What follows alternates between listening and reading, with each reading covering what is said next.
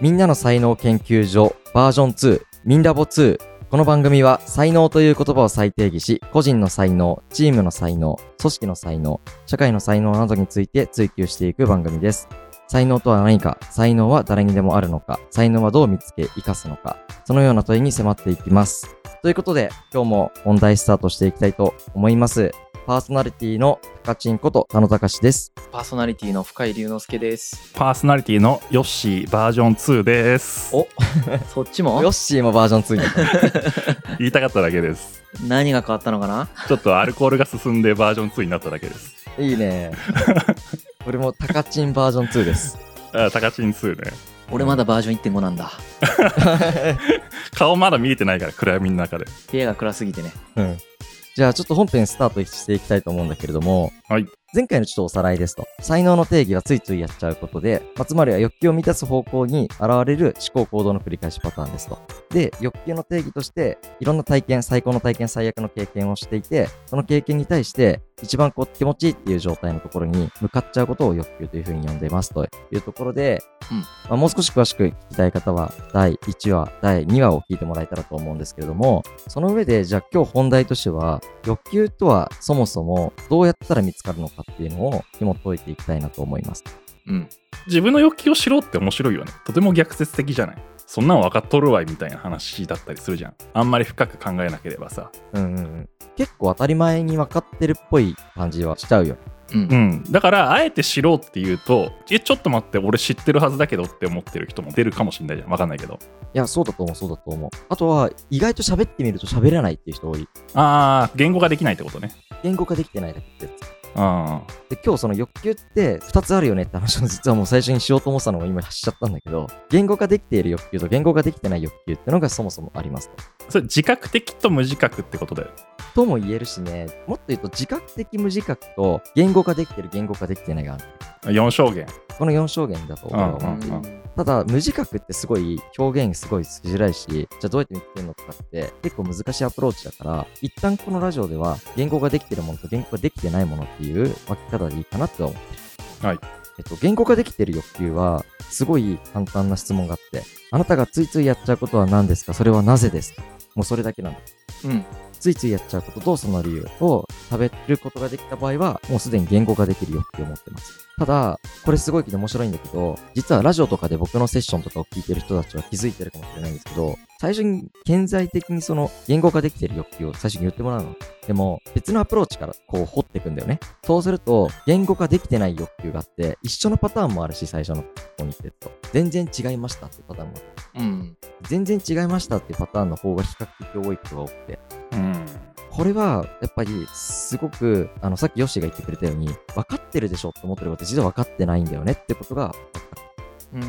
今日は、この、全然違うアプローチから自分の欲求を見つけてみようっていうのを話していきたいなっていうふうに思っていて、うん。だからさっきのさ質問でさ、うんあなたがやついついやっちゃうことは何ですかそれはもうファクトベースだからそんな間違わないじゃん。うんでそれはなぜですかっていうところが結構問題点だよねって話じゃん。あ、そうだね。でそのそれはなぜですかっていうふうに誰かに聞かれた時に自分が用意した答えが必ずしも正解であるとは限らないからそこは注意深くやりましょうねっていう話。ああ、今の方が確かにその通りだと思う。その、なぜの解像度が、まあ、勘違いしている可能性もあるし、うん、自分がそう認識しちゃってるからそうなっちゃってるっていうこともあって、なんか、実は思ってることとやってることが違ったりすることあるし、うん、うんそういうのも、そういうところに隠れてると思う。なぜってことがちゃんと言語が間違ってたっていう理由としてね。なんかなんで俺今そういうふうに思ったかっていうと結構やっぱ経験的にあって、うんまあ、転職支援の会社をやってたからさうや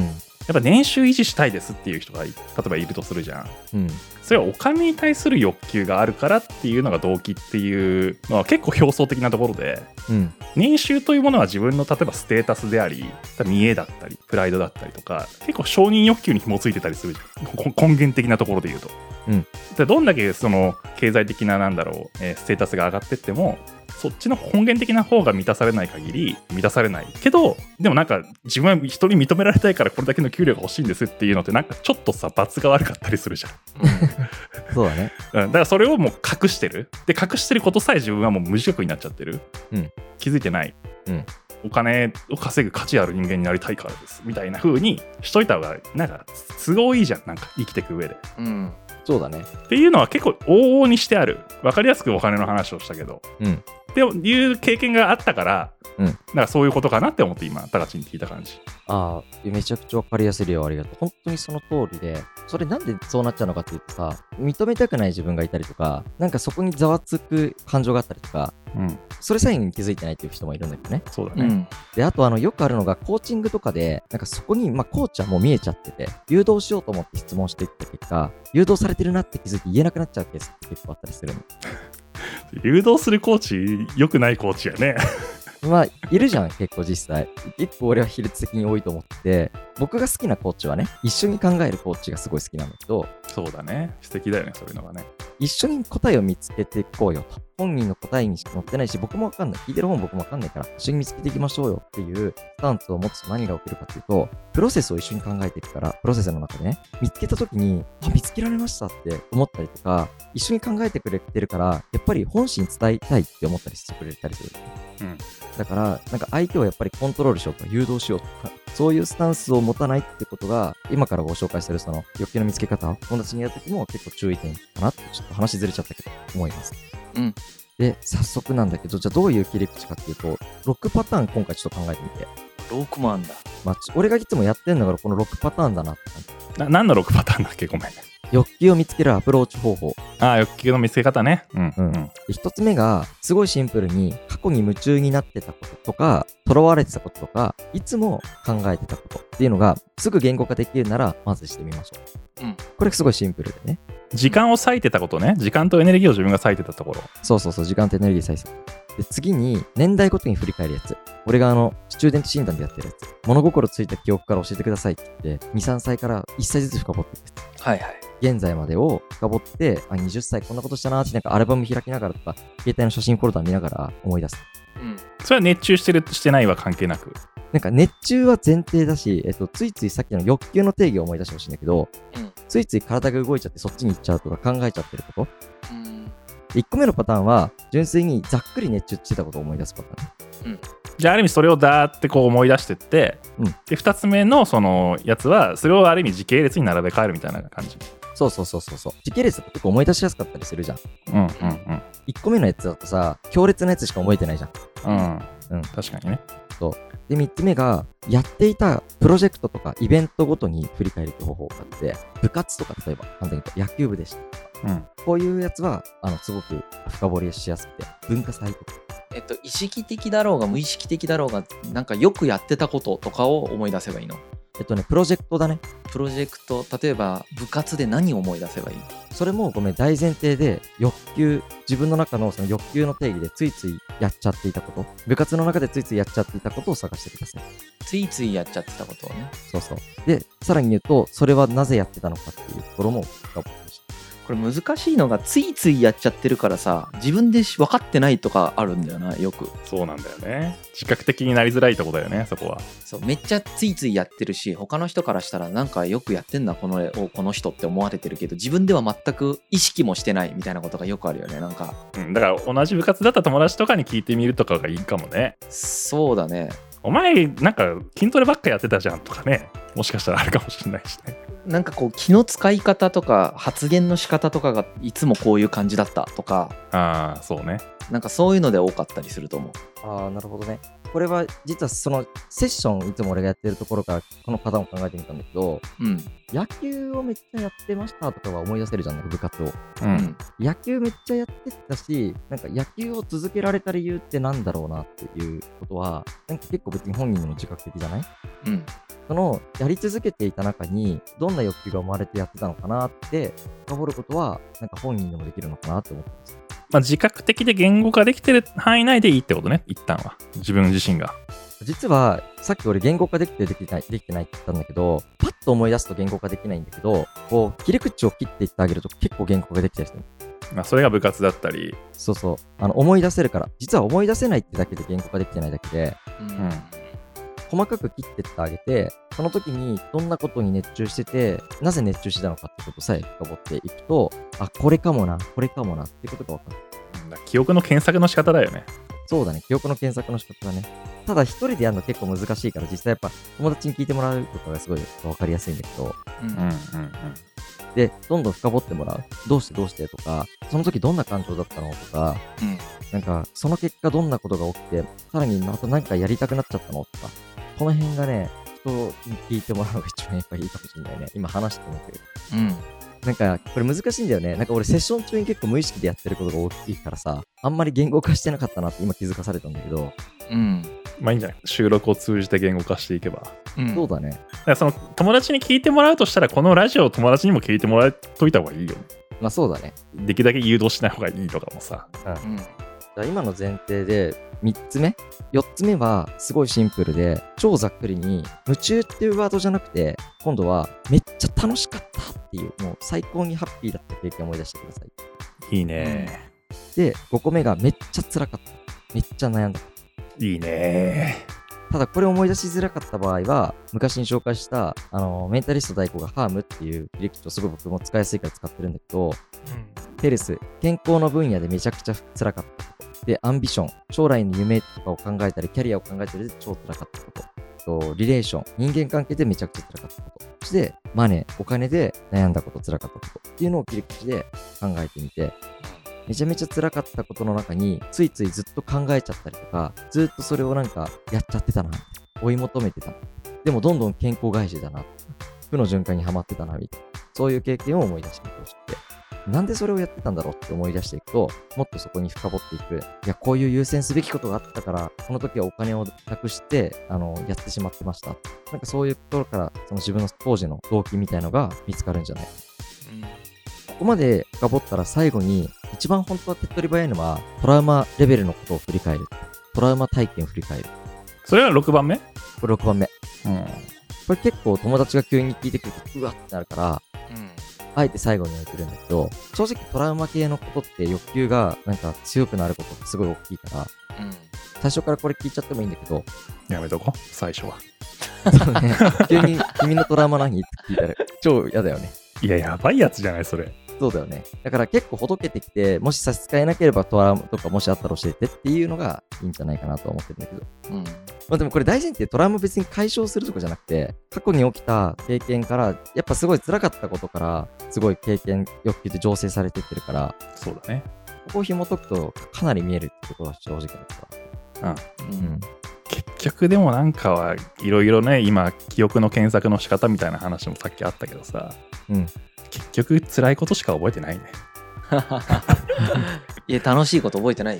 覚えてるけど積極的に思い出さないあなんか炭酸水の泡がバーって出てくるじゃんなんか別に振ってなくてもシュワーってふ湧いてきてるじゃんあうんそういうもう自発的に湧いてくる泡のほもう9割は辛かったことだねうんわかんないみんながみんなそうかもわかんないけど俺はそうだねそうだね。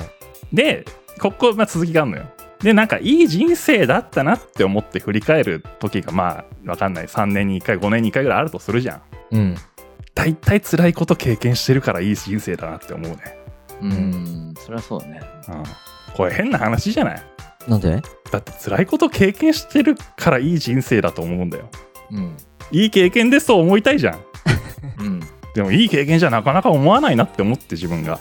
あれでしょその後に今いい人生歩めてるから思えるんでしょあとも限らないと思うねあ、そうなんだ。じゃあ、辛かった時、いい人生だなと思ってたっていうこともあるってこない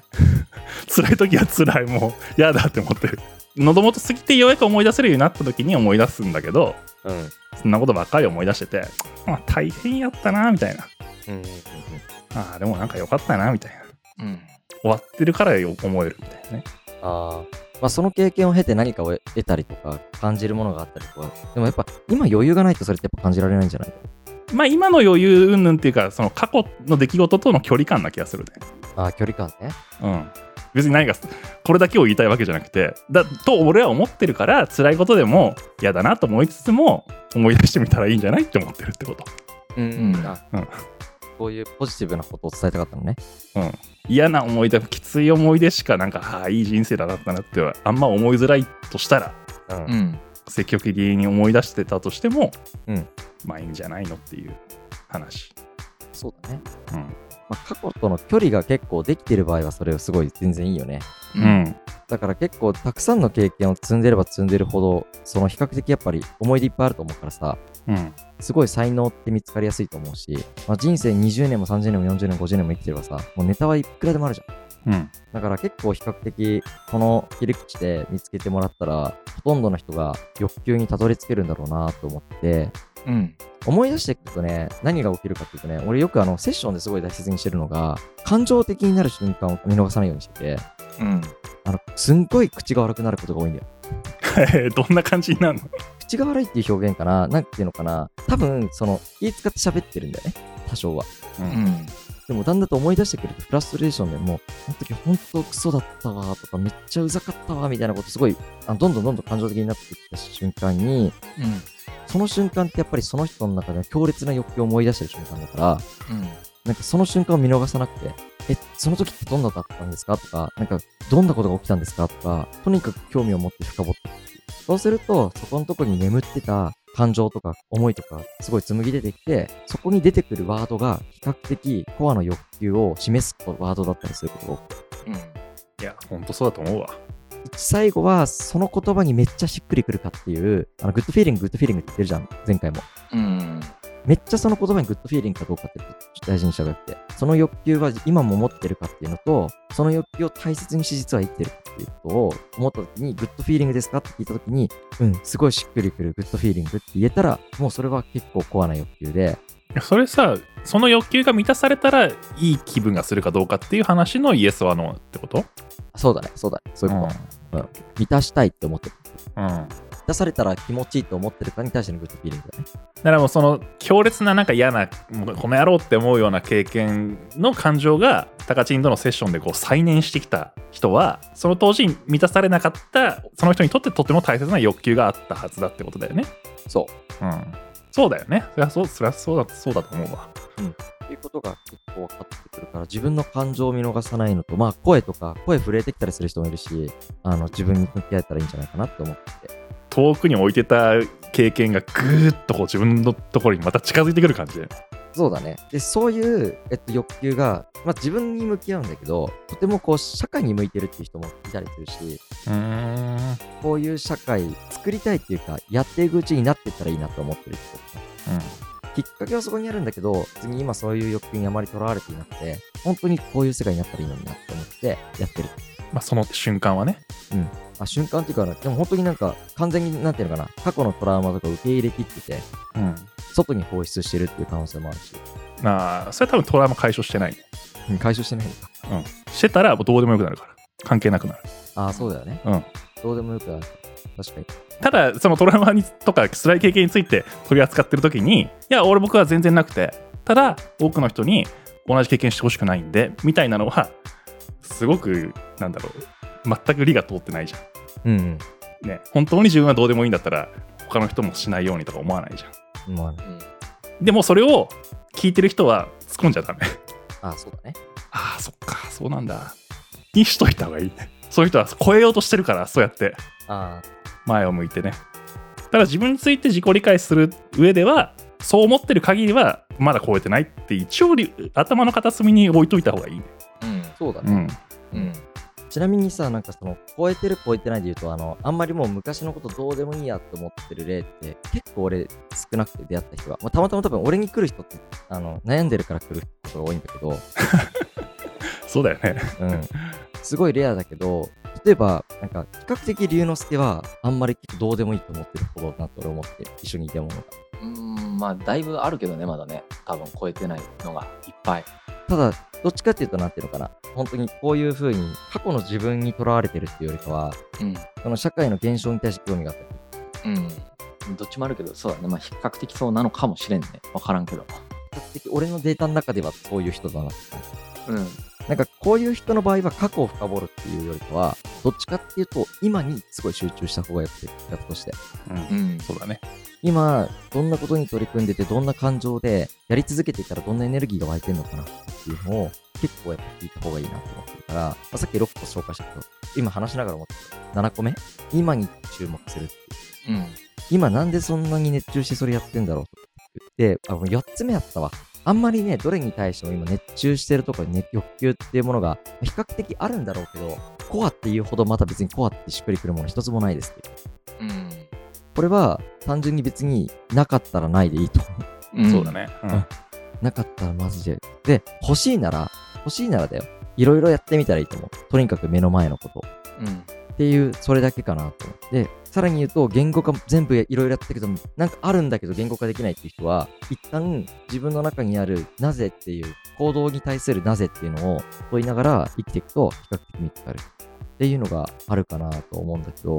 ほとんどの人はでも欲しいと思うよね多分ね思うよね。思うよねない人でもマジでなくていいですっていう人俺ほぼ会ったことないもんなよっしーあるよっしーない派ついついやってることだよね。うん。夢中になってることとか、今。ああー、あるね。登山とか農業とか。あうん。あ。それだから、なんかの欲求だよね。そうだね。それは欲求を満たしてるだろうね。なんかの欲求満たしてるよね。うんうん。そう考えると、もうやっぱそうだね。まあ、99%以上が欲しいと思ってるだろうね。まあ、あるんだろうね。欲しいっていうか、見つけたいだろうね。ない人いないじゃん、多分。ない人いない、ない人いない。基本ね、ほとんどない人いないんだけど、まあ、なくていいやって思ってる人もいるけどね。実際あるんだろうけど。まあまあそうなんかそう執着の度合いみたいなのあるよねなんかあるないで言ったら全員あるんだろうけどさほど執着してないみたいな人はいるかもしれないねそうね。そうだね。うそんれは大いにあると思う。うんあじ自分とかもだから究極やることないと思って会社経営してるからそういう意味ではさっき言ったなんて言ってたっけ執着うん執着ないじゃなくてなんどの表現で言われてたっけ俺ああ、自分に対してのトラウマとかそういうのはあんまりないんで。もうどうでもいいって思う。ああそうだねトラウマみたいなのにとらわれてるみたいなのがあんまりないかもみたいなやつはまああるんだろうけど普通にあるんだあるんだろうっていうかあるんだけど、うん会社経営においてはないねあんまりなんかやることないからやってる本当 に他にやりたいからとかじゃなくてああ、でもそれ俺が農業やってる感覚にマジ近いね。うんだと思これ以外別にやりたいと思わないから、これやってるぐらいの感じがする。うそうこれ以外やることないからまあある意味しょうがなくやってるしまあこれ以外やりたいことないことやってるから楽しいってことだよねうん、そうね。で、なんかやっちゃうし、みたいな。悪くないし、別に。そうそうそうそう 世界にいいこと知ったと思ってるしうん。うんだけど例えばさほらビジネスでさ今まで俺いろんなビジネスやってきたんだけどうん。基本的になんかこうやって売り上げを上げてこういう風に成長させていこうみたいなことがもちろんそれはそれで何ていうか楽しいんだよ楽しいんだけど意味的にそこにフルベッドできるかって言ったらやっぱもうできないんだよなうんうんうんそうだね。ゲームとしてはできるけどカタンやりますみたいな感じでできるんだけどうん。無理だもんねなんかそこがだからやりたいことがなくなっちゃってるからだよねもううん。どのあり方でも別にいいだろうってなるからなそこに関してはうん、なんかそれで今言われて思ったけど俺もなんかあんまりこう才能っていうことがもしなくなっちゃったらなんか人生あんまり生きてる意味を感じられないかもしれないいやいいことだとそのね生きてる意味を感じなくなった時にやることが多分本物なんだよね ああそうだよね最初からないんだよ生きてる意味なんて本当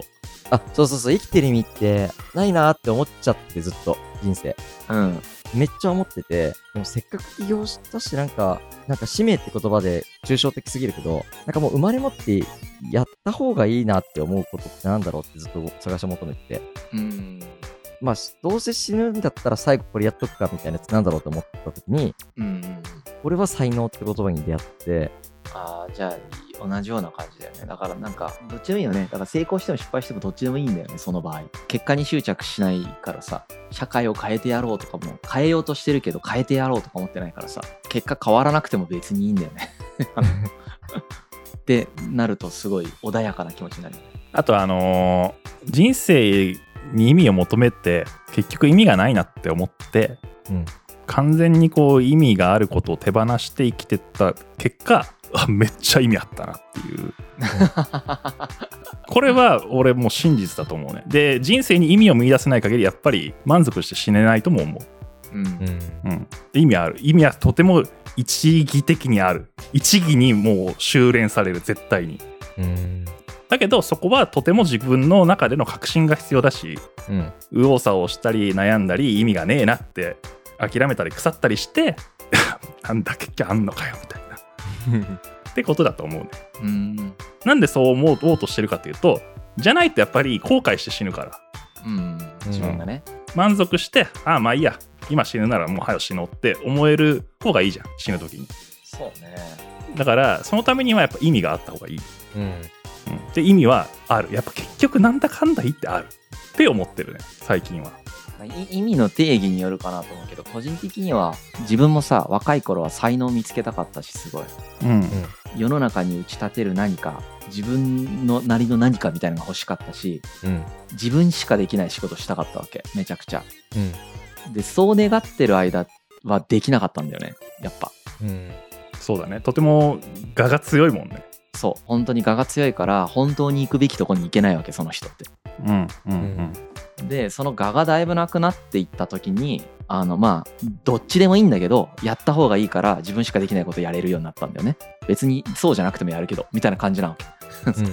だとその人にその人しかできない仕事とかやるべきことって回ってくると思うんだよねそれってなんか物理法則社会の一つの法則だと思ってるんだけどうん。そこすごいなんか逆説的だなって思うやっぱり自分が活躍するとかいう執着を手放さないと活躍が本質的にはできないうんやっぱ競争の世界にさらされ続けるよね。活躍したいという執着持ってる人間って。うん。あと意味ないことをやるそれこそ本当の意味で意味があることとは全然違うことをやっちゃう、そうだよね。反動の力じゃないと頑張れないじゃん、その時期って。うんだし、なんつうかな、意味があるみたいな期待があるんだよね。その自分の人生に。うん。意味があるっていう期待があるから裏切られるんだよね。自分のその、なんていうか、意味がないっていう現象に。うん。